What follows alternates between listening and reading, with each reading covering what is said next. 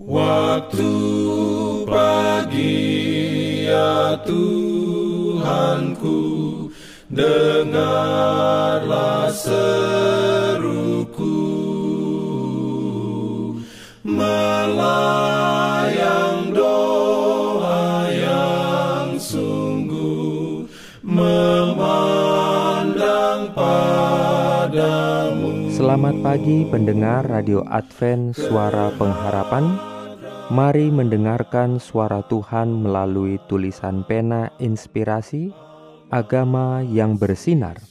Renungan harian sembilan November dengan judul Terima Sabda dengan Sukacita dan Gembira.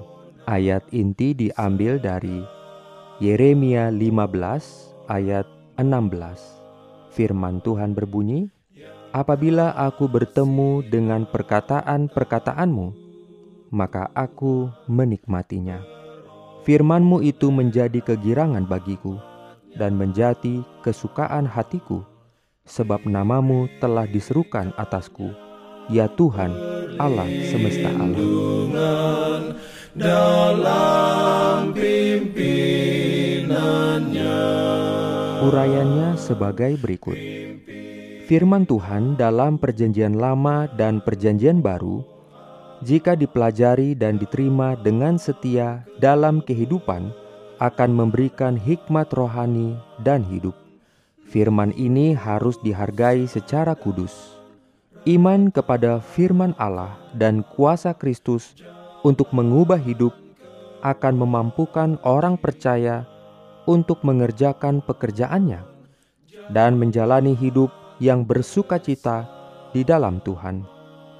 Kehidupan di mana takut akan Tuhan didambakan tidaklah akan menjadi kehidupan yang sedih dan suram. Ketidakhadiran Kristuslah yang menjadikan wajah sedih dan kehidupan menjadi pengembaraan yang penuh keluh kesah. Orang yang dipenuhi dengan penghargaan terhadap diri dan cinta diri tidak merasakan persatuan pribadi yang hidup dengan Kristus. Hati yang belum jatuh di atas batu itu angkuh terhadap kesempurnaannya. Orang menginginkan agama yang terhormat. Mereka ingin berjalan pada jalan yang cukup lebar untuk membawa serta sifat-sifatnya sendiri, cinta dirinya, cinta kepada kepopuleran, dan gila pujian, mengeluarkan juru selamat dari hati mereka, dan tanpa dia ada kemuraman dan kesedihan. Tetapi Kristus yang tinggal dalam jiwa adalah suatu sumber kesukaan. Bagi semua orang yang menerima dia, kunci inti dari firman Allah menyukakan hati.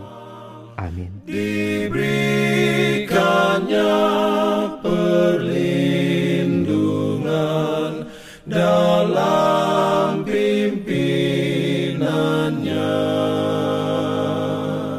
Pimpin aku. Jangan lupa untuk melanjutkan bacaan Alkitab sedunia. Percayalah kepada nabi-nabinya yang untuk hari ini melanjutkan dari buku Pengkhotbah pasal enam. Selamat beraktivitas hari ini. Tuhan memberkati kita semua.